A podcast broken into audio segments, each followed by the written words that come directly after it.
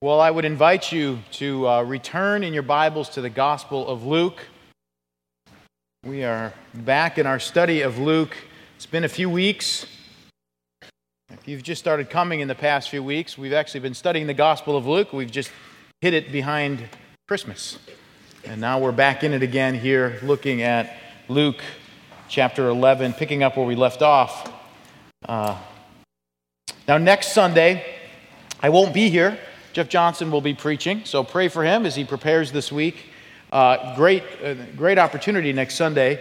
Myself and Kevin Jesmer will be down with Ron and Jen Karras down at their training place in Texas to meet with the staff at To Every Tribe to see about really partnering with this outreach potential in Ontario, Canada, among the First Nation people. This is an incredible mission opportunity, not just for Ron and Jen, as potentially our missionaries, but also for our church, an opportunity for our church body.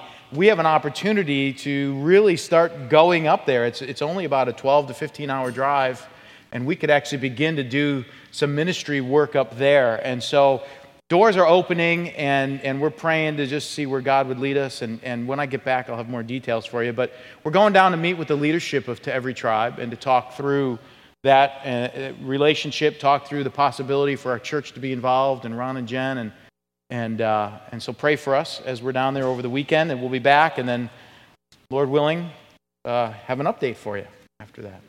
But this morning, we are returning here to the Gospel of Luke, and before we begin, would you just join me in a word of prayer? Let's pray together.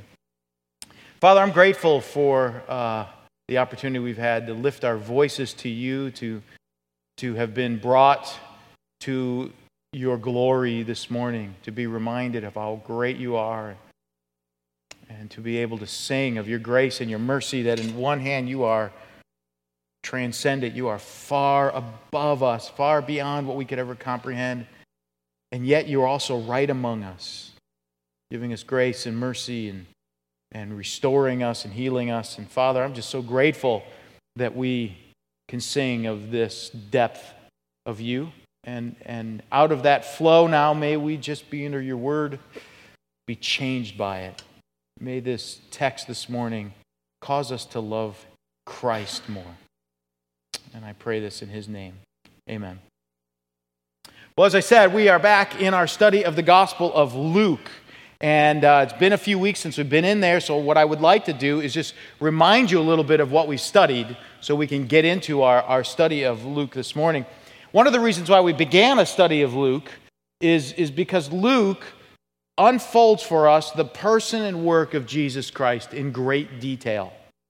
And that is very important because as Christians, two things happen. On one level, we place our faith in Christ and we become Christians. At another level now, we are to be maturing in Christ. We're to be growing in what it means to know him, love him, follow him. And we're also to be growing in what it means to be rejecting all of the false teachings about Christ that are around us. Because there's both. There's false teaching that goes on, there's deception, there's wrong ways to view it, and there's right ways. And part of the experience here on earth is growing in maturity in Christ. And so what we're looking at here is the Gospel of Luke, because the Gospel of Luke will not only introduce us to Christ for that point of salvation, but will also help us mature in him, which is really the key. And the way we mature as Christians is by how much we grow in our love and our affection and our faith and our trust and in our obedience to Christ. That's maturity, and it's learning to love in him, love God in him, and love others in him. And so this is why we're looking at Luke and why it's so important. Now, there have been some themes that we have looked at in Luke. Let me just kind of click them off here kind of quickly for you. When we've studied Luke so far, over the past year, we've looked at the incarnation. We've seen that God has become a man. We've seen that the Son of Man is the Messiah. He's divine. He's human. We've seen the glory of how powerful he is, that he can command the sea to obey him, that he can tell a demon to be gone. He can heal somebody instantly. He's God, and yet he's man. He can feel, he can touch, he can eat, he can walk around. And it's incredible to see the depth of that. So on the one hand, he's man. He can be our sacrifice. On the other hand, he's God. He's a perfect sacrifice, which means we can be saved. We've also seen in Luke salvation. We've learned that salvation comes from Christ alone. The wages of sin is death, it's not good works, and therefore someone needs to die in order for justice to be served. And Christ is the way because he's the one that died. We've also learned not only about salvation, but we've learned about something else, the kingdom of God. When Jesus came, he didn't just come just to change our address from P.O. Box Hell to P.O. Box Heaven. He came to introduce the kingdom of God and to bring it, to start something that would complete itself, as we read in Revelation 21, where the rule of Christ, the reign of Christ, the hope of Christ, the love of all of Christ, and all in that kingdom would come to earth, and we see that in Luke. We also see in Luke the Trinity. We see God the Father sending God the Son and God the Spirit at work leading God the Son and the Spirit of God coming upon situations and the Son of God. And you see all three working together. And if you want to understand the dynamics of the Trinity, just read through Luke and you see how they work together. We've also learned about suffering. Christ came into this world and the path of salvation is in suffering. And we've learned that that suffering is going to extend to those who follow him. Because we've been called out of this world to be sent back into this world, and this world hates Christ. Hates Christ, and so suffering is part of the equation. But then finally, we've been introduced to mission. Again, we've been called out to be sent back, called to be sent. That's the path. And God wants his people not to be passive, not just to say, well, I know God, I'm going to heaven now. Let's just see if we can have a good time until I go. No, let me be faithful to proclaim the glories of Christ wherever I am. So those are some of the themes, things that we've been introduced to in Luke. Now let me just give you a little bit of a structure of Luke, again, to remind you so you can see where we're at, where we're studying.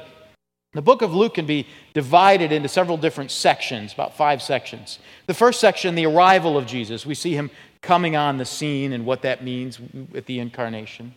Then the second section moves into the ministry of Jesus. We begin to see him doing his work, preaching, healing, these kind of things. And then the third section that begins in chapter 9, verse 51, goes all the way to chapter 19, verse 27. The largest chunk of the book deals with the reaction to Jesus. And we're going to talk about that in a second here. But that's very important. How did people respond and react when they saw Jesus? And then the last 2 sections, his death, and then finally his resurrection. So that's how the book is laid out.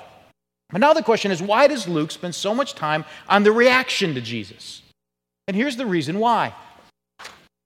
I like to say it this way. God put all his eggs in one basket, Jesus. He's it. He's his final voice. He's his final path. He's his path to salvation, his path to everything. You're either with Jesus 100% or you're not. Now, what would you do if you were the devil? You would want people to say, hey, you can have both Jesus and something else, right? That'd be the strategy if you were the devil, Jesus and. And that is his strategy, Jesus and this, Jesus and that, Jesus and the law, Jesus and freedom, Jesus and this, Jesus and that. And he's constantly wanting to add to Jesus, either add to it or take away. And so in these reactions to Jesus, we begin to see the straight path cut to Christ. We see the wrong way.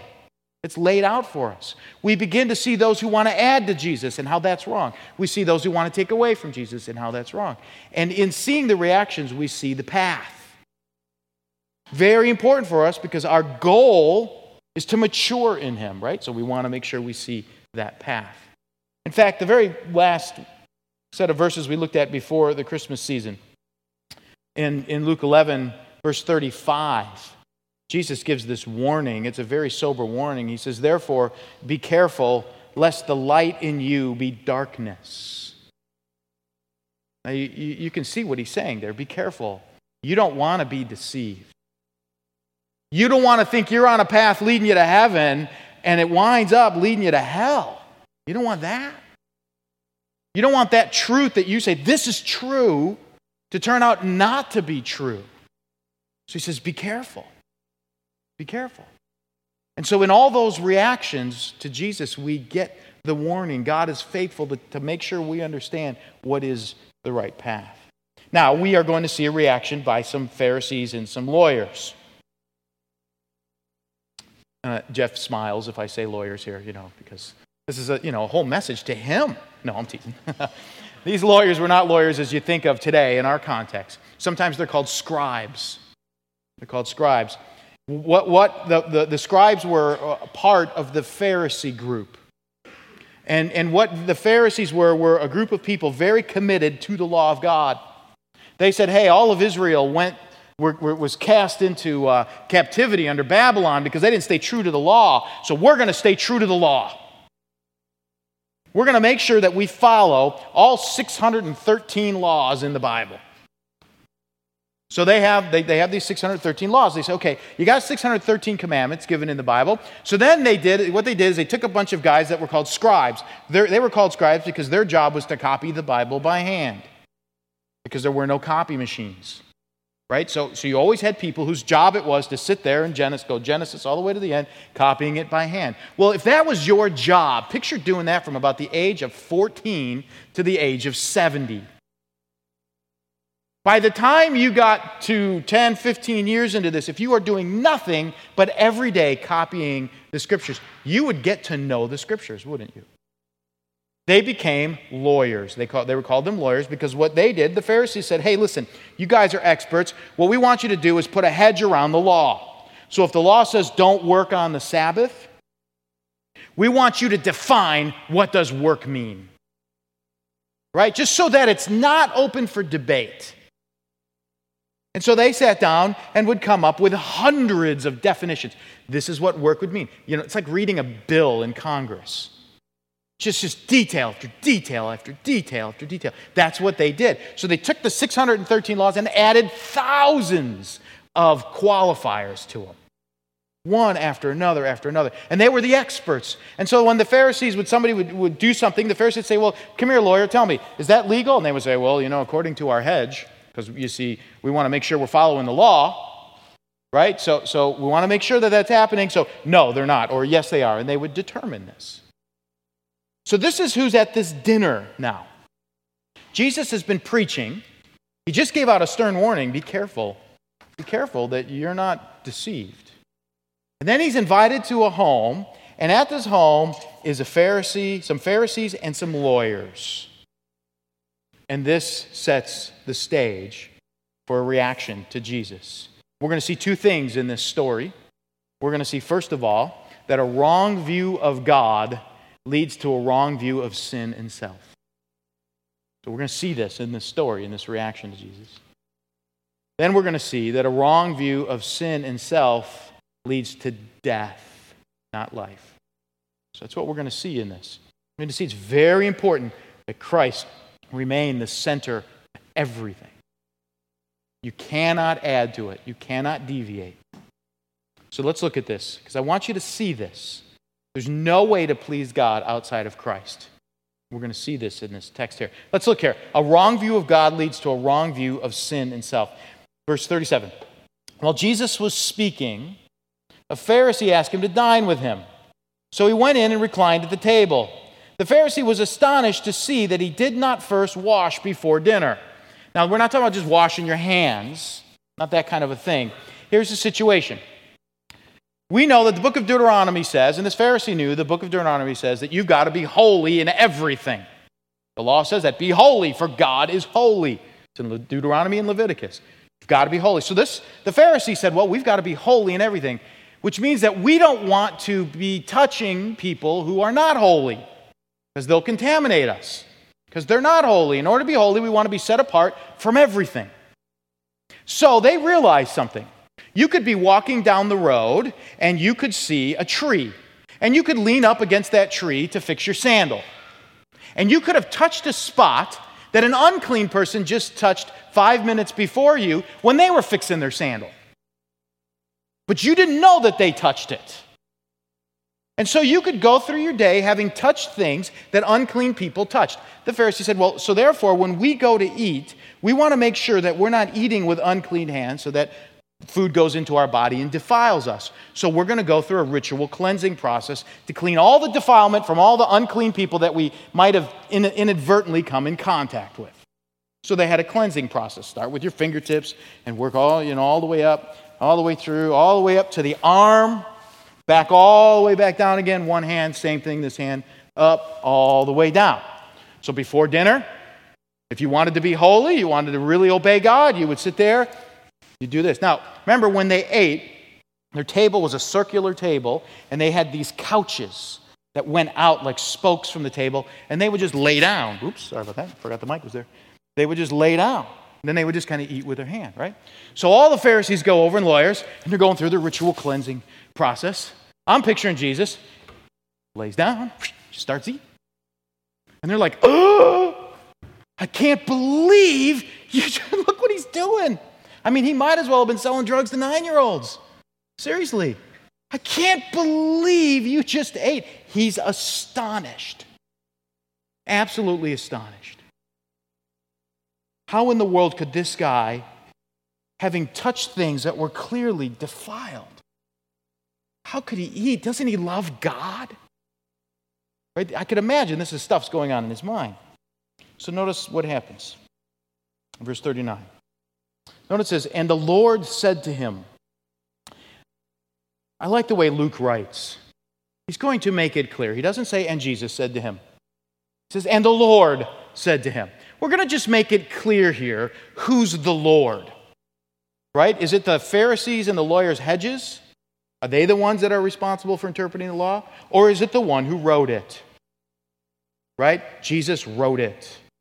He's the Lord. Luke is just making that little point. The Lord said to him. The Master said to him. Now you Pharisees cleanse the outside of the cup and of the dish, but inside you're full of greed and wickedness. You fools! Did not he who made the outside make the inside also? But give as alms those things that are within, and behold, everything is clean for you. Three things Jesus did here. I like to divide his answer up into three parts.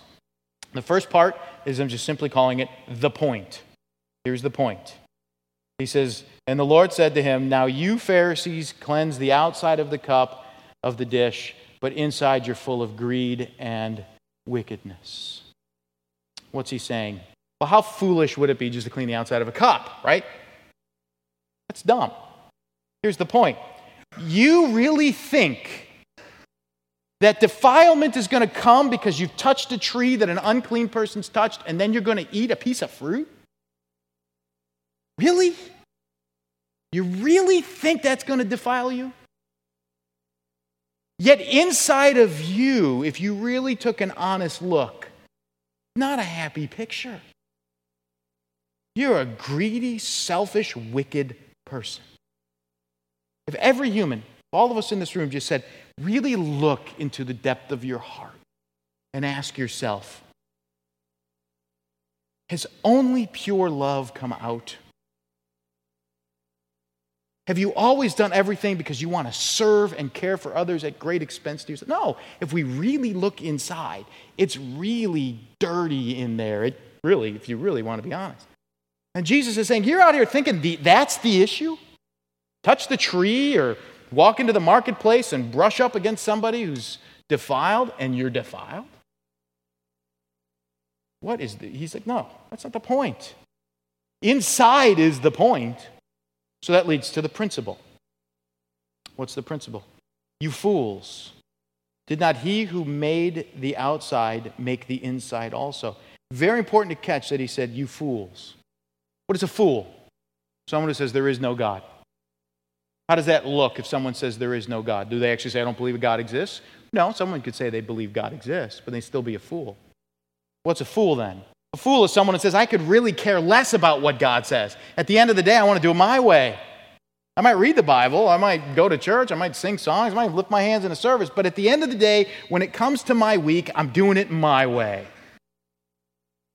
I might aim for God's outcomes, but I'm going to go for God's outcomes my way. I'm going to do it my way. That's a fool. That's what these guys are doing.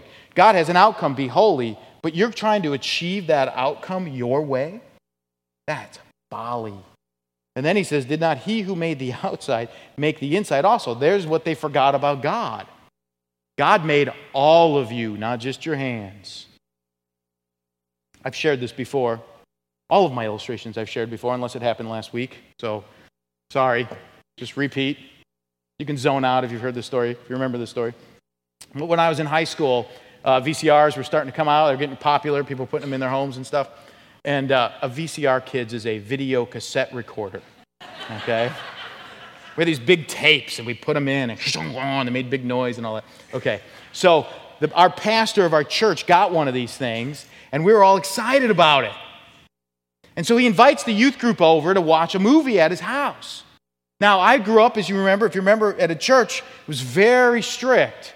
And the church taught that if you went to a movie, you're going to go to hell. You do not go to movies. And so I'm sitting there at my pastor's house watching a movie. It was a movie that was at the theaters just a few years before.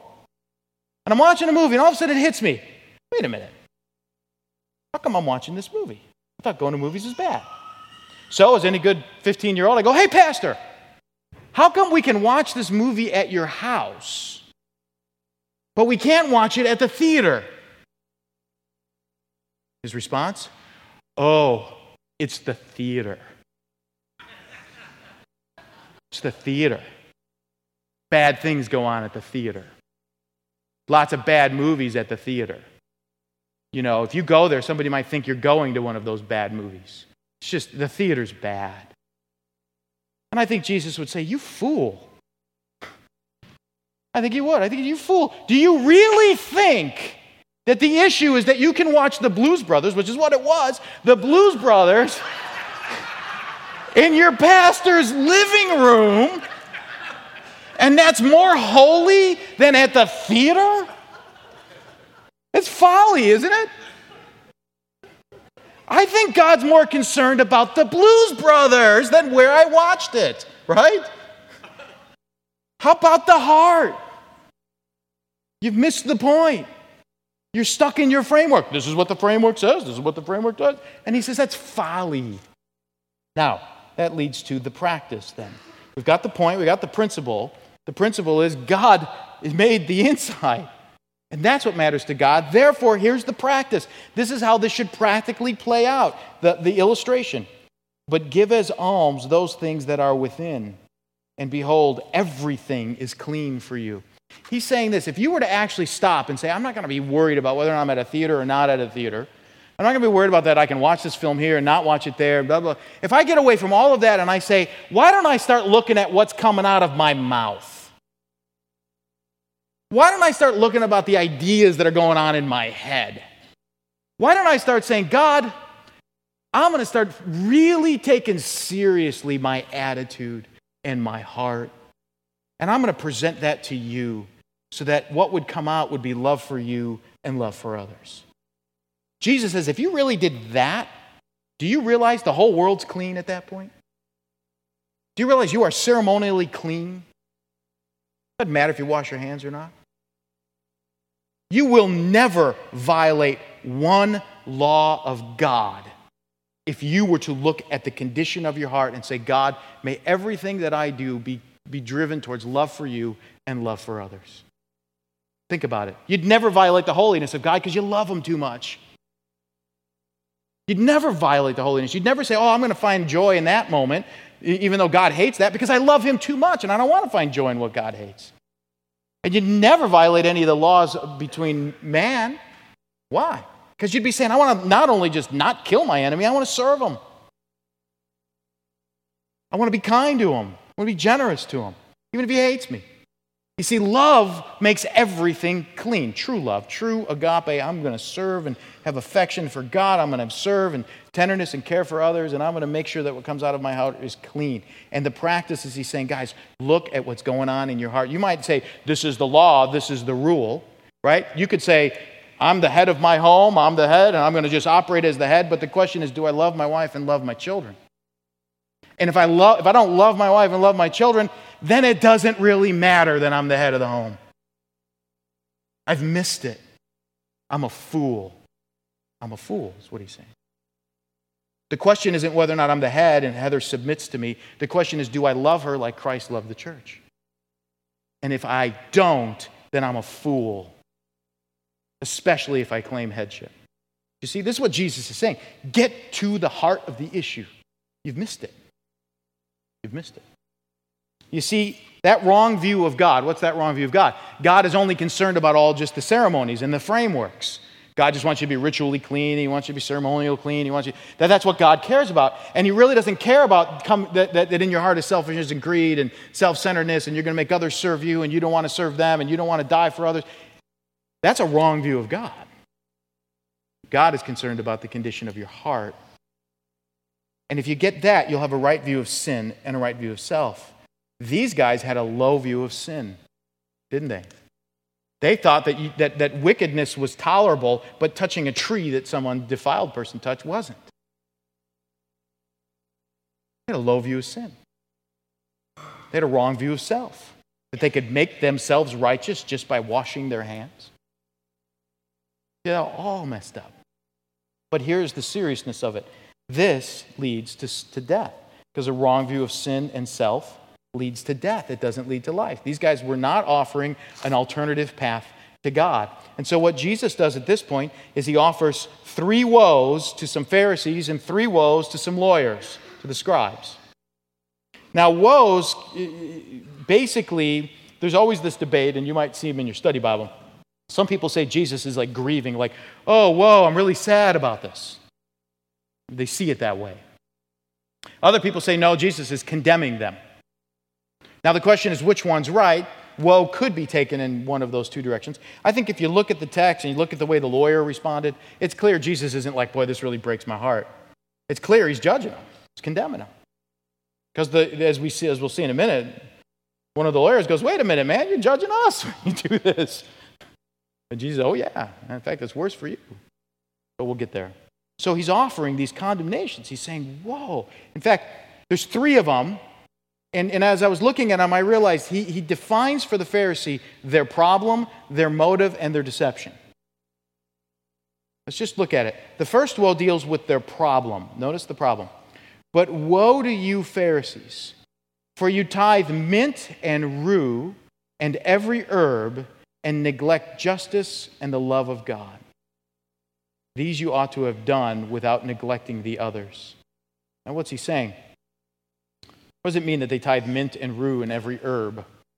These guys were pretty meticulous about how they wanted to obey the law. Now, the law says that you're to give money to the Levites because they don't own land. They just work in the temple. And so how are they going to earn a living? They earn a living by people tithing. They're like modern-day pastors, right? That's how they earn their living.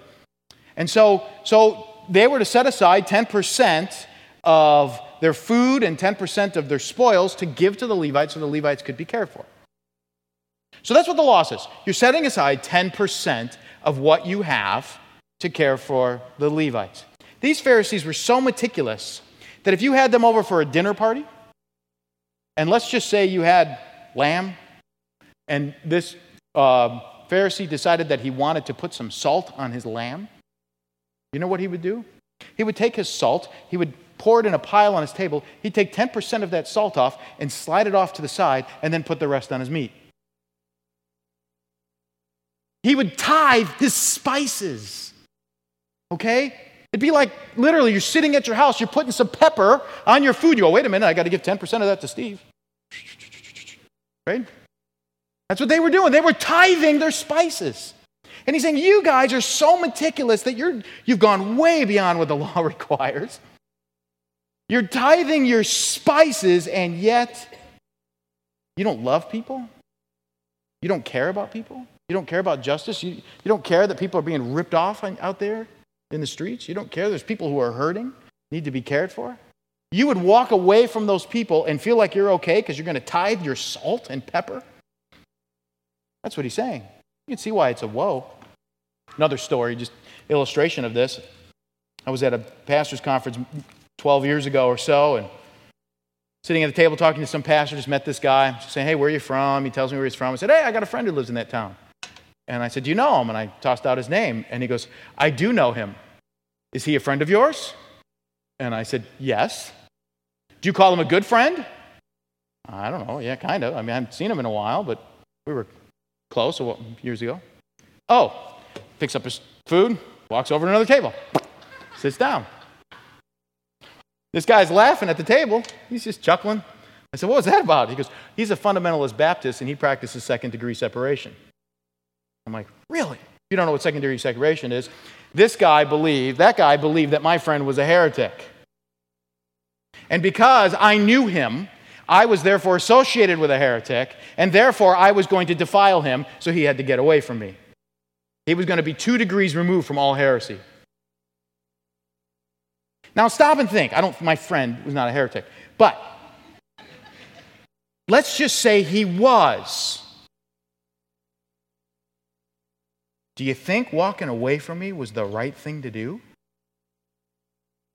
He'll be ritually clean in his eyes, but he will have neglected love. Because if my friend was a heretic, I needed help. I would need somebody to tell me the guy's a heretic. But he didn't have enough love to care for me one bit. That's what Jesus said. Woe to you. Woe to you. You know, you'll tithe your salt, but you won't care for anyone. Now, why? What's their motivation? Look at verse 43. The next woe gives the motivation. Woe to you, Pharisees, for you love the best seat in the synagogues and greetings in the marketplaces. Now, you got to remember something. The Pharisees, whenever we hear their name, you know, that little don, don, da, don, don, da, da, da, da, goes on in our minds, right? It's like this evil music begins when we hear Pharisee, because we're used to these stories. In that day, they were celebrated. These guys were righteous guys. These guys were the rock stars. These are the guys that, you know, if they were living in our day, we'd put them on the stage and have a conference every other weekend with them, right? You'd have the Pharisee conference, right? Pharisee 2013, you know, they'd all be up there. There would be. You'd have T-shirts, and there'd be books and internet videos, you know, and are you a Pharisee? I'm a Pharisee. Yeah, I went to Pharisee 2012. Did you? Yeah, you know, it'd be that kind of a thing, okay? Seriously, I know it sounds like I'm joking, but we do that, right? We venerate people today.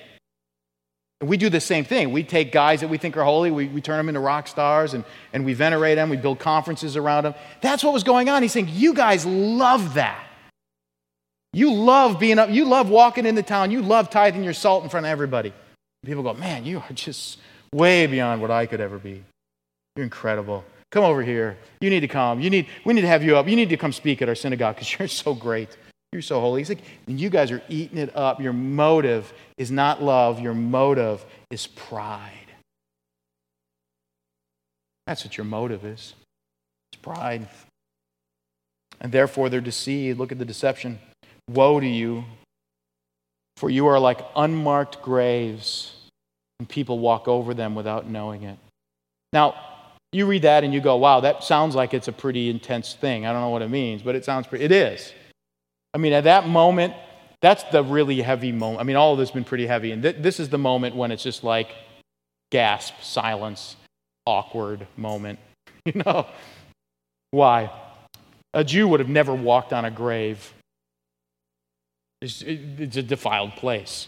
So you marked the graves. You had areas that were marked. Now, and if you were burying somebody, you would never just bury them and not cover them up because you wouldn't want anybody to walk over the grave.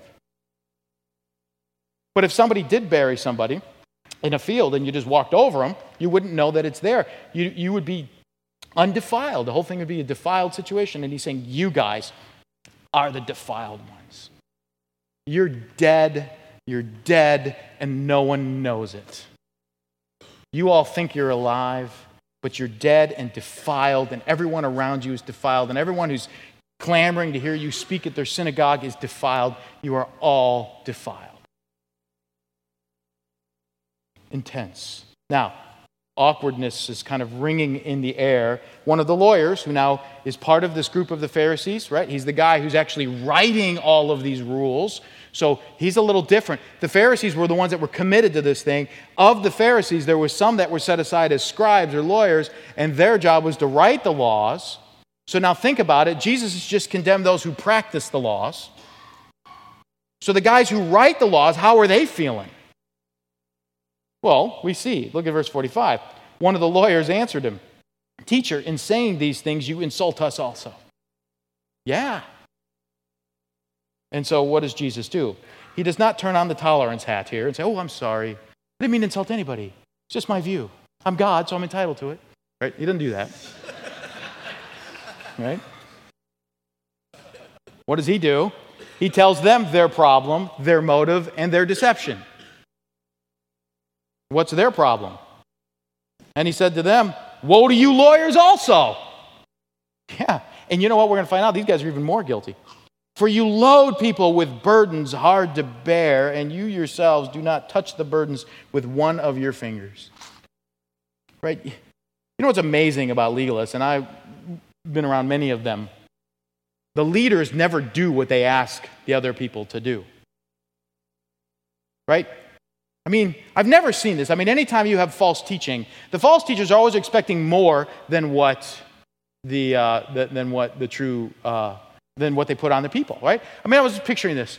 Imagine turning on TV to one of those religious stations and have some guy up there going, for the first, 500 people that call in, I'm going to give you $10,000, right? I mean, those preachers are never sowing a seed of money into my life, expecting God to bless them.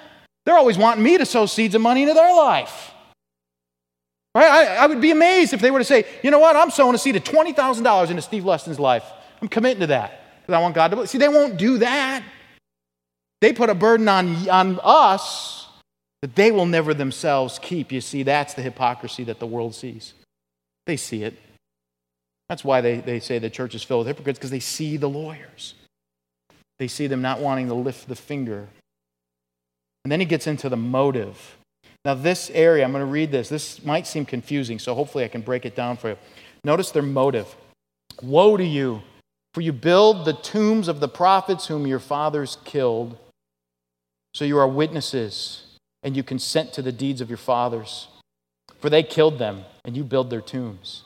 Therefore also the wisdom of God said, I will send them prophets and apostles, some of whom they will kill and persecute, so that the blood of all the prophets shed from the foundations of the world may be charged against this generation, from the blood of Abel to the blood of Zechariah, and who perished between the altar and the sanctuary. Yes, I tell you, it will be required of this generation. Now, you might read that and go, what does that mean? Let me try to break it down for you. Keep in mind, first of all, that these guys believed that they were putting all these hedges because they wanted to be faithful to the law of God. Pharisaical writing of that day was very clear that said they didn't want to be thrown out of the land like their fathers who had disobeyed God. Now Jesus, in a very simple term, is saying you're acting just like the guys who got thrown out of the land. You're equal to them. So that's the simplicity of what he's saying. Now let me break it down for you a little bit. When he talks about building the tombs, here's what would happen. A prophet would come up. He'd proclaim the word of God. The people would get upset, and so they would kill him. Then they would build a big tomb and say, oh, how great that prophet was. And they would venerate him. Hypocrisy, right? And so what you have are these guys, in terms of building the tombs, what they're doing is they're venerating all of the prophets. Well, at the same time, their heart's exactly the same as those who killed the prophets. But by building the tombs and doing exactly what their forefathers did, they are sharing in the guilt. You're doing the same thing your fathers did. You're doing the same thing all of those evil kings did and all those evil guys that killed the prophets and then built some kind of a tomb to say how great the prophet was. And you're participating in the same action. That's why in 49 it says, therefore also the wisdom of God said, I will send them prophets. When he says the wisdom of God, he's not referring specifically to an Old Testament prophecy. What he's saying is God is still sending prophets. In fact, he's even sending apostles. There are going to be more people coming, and you're going to kill them. I think he's prophesying in a real subtle way his own death here. You're going to kill me. And yet you're going to venerate all these guys. Oh, we love the prophets. We love Isaiah. We love him. We think he's great. No, you would have been one of the guys out to kill him. That's what he's saying. Your actions are exactly the same. And because, now catch this, because they spend all their day reading the scriptures, reading what happened, and still believing that evil and wicked heart is right, they are going to share in the totality of the condemnation of the Word of God. Everybody who's responsible for teaching has to bear the weight of what it is they're teaching. And they are no less. They spend their day going. Now, the Hebrew Bible started in Genesis and ended in 2 Chronicles, and everything else was kind of put within those. And so he says you have Abel, who was the first martyr, and you have Zechariah, who was the last martyr in the book of 2 Chronicles. So in the Hebrew Bible, he's basically saying everybody who was ever killed, you're sharing in all of that guilt because you're a teacher. And you know what's different. And you're doing exactly what your fathers did. And therefore, it's going to be really bad on you. Because they're having a conversation with the promised one, whom they should have known it was him. They want to kill the one the scriptures proclaim has come. They're not going to get away. It's intense. Woe to you. Here's your motive. You want to know what your motive is? You are wicked, self-righteous, just like your forefathers. And you hate God. That's your motive. And therefore, they're deceived. Look at the deception of verse 52. Woe to you, lawyers, for you've taken away the key of knowledge. You did not enter yourselves, and you hindered those who were entering. Let me kind of illustrate this point here. Let's just say, in some horrible way, all of us at this moment got infected with a deadly disease that's going to kill us at 4 o'clock today. Okay? 4 o'clock, we're all dead. But over there, down that hallway is a cabinet. And in that cabinet is the antidote for all of us, and the cabinet is locked. But if we open the cabinet, we can have life. And so let's just say I'm standing here, and there's the key to the cabinet, and I'm just as infected as you guys are. And I take that key, and I go over, and I dump it down a sewer. What have I done? I've condemned me to death and you to death. I had the key, and what did I do? Threw it away. They were the scribes. They possessed the very word of God. And rather than unfold the word of God that would lead you to faith in the Messiah, they obscured it with thousands of rules and thousands of things that you could do this here and not do this there, this is that and this is that, while ignoring the heart. And he said, you know what you've done? You've hidden the key. You've thrown the key away. And now you've become a stumbling block to anybody who wants life. Because they come to you for teaching, and instead of getting teaching, they get your garbage. And you're getting in the way, and I'm going to judge you for it. So there's what they've done. There's the deception. They're deceived. They're deceiving others. It's bad. Okay. Intense dinner party. Very intense. Now here's the reality. You got two responses to this, right? One response is the Pharisees and the lawyers can say, be merciful to me, God. We don't want these woes on us. Or they can do what they did in verses 53 and 54. As he went away from there, the scribes and Pharisees began to press him hard and to provoke him to speak about many things, lying in wait for him to catch him on something he might say. They're protecting their ego. They're protecting their pride. And so rather than submit to this teaching, what do they want to do? They want to catch Jesus. They want to entrap him, right? So they become like reporters, right? You ever watch like a press conference of a politician who's got some event going on, and they say, okay, we're done with the questions. And they're just firing questions at him. So are you saying you weren't there? You're saying you were there? You're saying you saw that person? Or they're just firing these questions at him, hoping that the politician would go back to the microphone and say something. You see, that's what they did. They just kept peppering him with questions, hoping to trap him, hoping to catch him, hoping that he would say something where he would violate the law, and they could say, aha, you're a hypocrite too. But we know how that ends. It doesn't work. It doesn't work. Now, let's wrap it up. What's the conclusion to this thing? Well, we've seen wrong view of God leads to wrong view of sin itself. Wrong view of God, God is only concerned about all just the ritual frameworks. He's not at all concerned about your heart. That leads you then to lower the standard of sin, to make the position of self higher. I can make myself righteous. I am righteous because I do this. And sin is only just the fact that I haven't followed the framework, while at the same time ignoring what's coming out of my mouth and what's going on in my heart, in my mind. And that wrong view of sin and death is not a good thing. That only leads to the judgment of God. So what's the solution to this? The whole point of Luke is to tell us the solution is in Jesus. Because you'd see Jesus is the only one who actually deals with your heart. Jesus is the only one that says, I'm going to forgive you, and I'm going to do a bunch of things for you. In fact, I've got a list of things that really tell us why Jesus has to be the center of our life. Just listen to this. Jesus has to be the center because Jesus offers perfect forgiveness. You realize the only thing the law can do is keep telling you what you're doing wrong. That's it. It's just that nagging person. Did it wrong. That's wrong. Did that wrong. Did that wrong too. That's all it can do. Jesus can come and say, I'm going to forgive you. That's the good news. Not only does Jesus forgive us, he gives us his righteousness. The law tries to get me to conform to not working.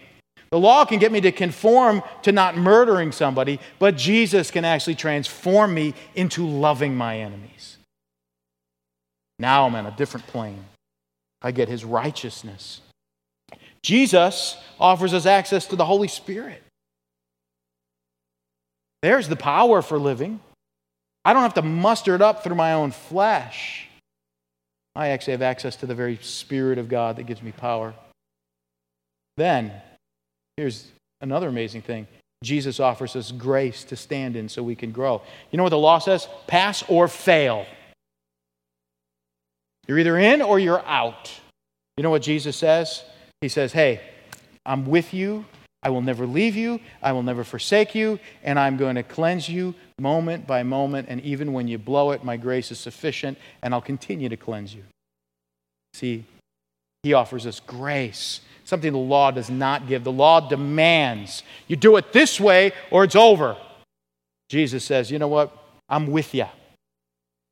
I'll take my time with you. And the final piece, Jesus offers us a heart to love God, to love others. And Jesus made it clear, if we're concerned about what's coming out of our heart, we will fulfill the whole law. Everything will be clean. The two planes are covered, righteousness and relationships. They're covered in love. So Christ has to be the center. So let me just say this in closing and give us an opportunity to do this together. I just wrote a simple prayer for myself. The end of this. And I'll share it with you. My prayer is, Jesus, I want to make you the center of my life. Help me make you the center of my life. And then a second part of that prayer is, help me to be more concerned about what's going on in my heart than what's going on outside my body. Help me to be concerned about what's going on inside there. And start taking that seriously. I think if we start praying that way, we're starting to mature in Christ. I think that's why Luke wrote this, under the inspiration of the Spirit, so that we would see this and love Christ all the more. So why don't you bow your head with me? And let me just pray that prayer for all of us. Let's just pray together. Jesus, I do come before you asking that you would help us not to get caught up in religion or caught up in things that don't change our hearts, and just operating without thinking about what's going on the inside. And I pray that Christ would be the center of everything, that we would turn to him and live for him, and that we would say, Jesus, just start working on the inside. As it comes out, I'll stand in grace. And as the issues begin to start flowing out, that I would just bring them to the cross for forgiveness. And that I wouldn't be afraid to face this out of fear, but out of love, knowing that you care about us and you'll perfect us in your time. But Lord, may we be people who think this way, and may our hearts and our minds be completely absorbed with worshiping and living for Christ, loving God with all our heart, soul, mind, and strength, and loving our neighbor as ourselves, and being caught up with that, so that stuff might just truly impact the world. So Lord, I commit us all to you as we struggle with this, but may it be more real than ever. And I pray this in Christ's name. Amen.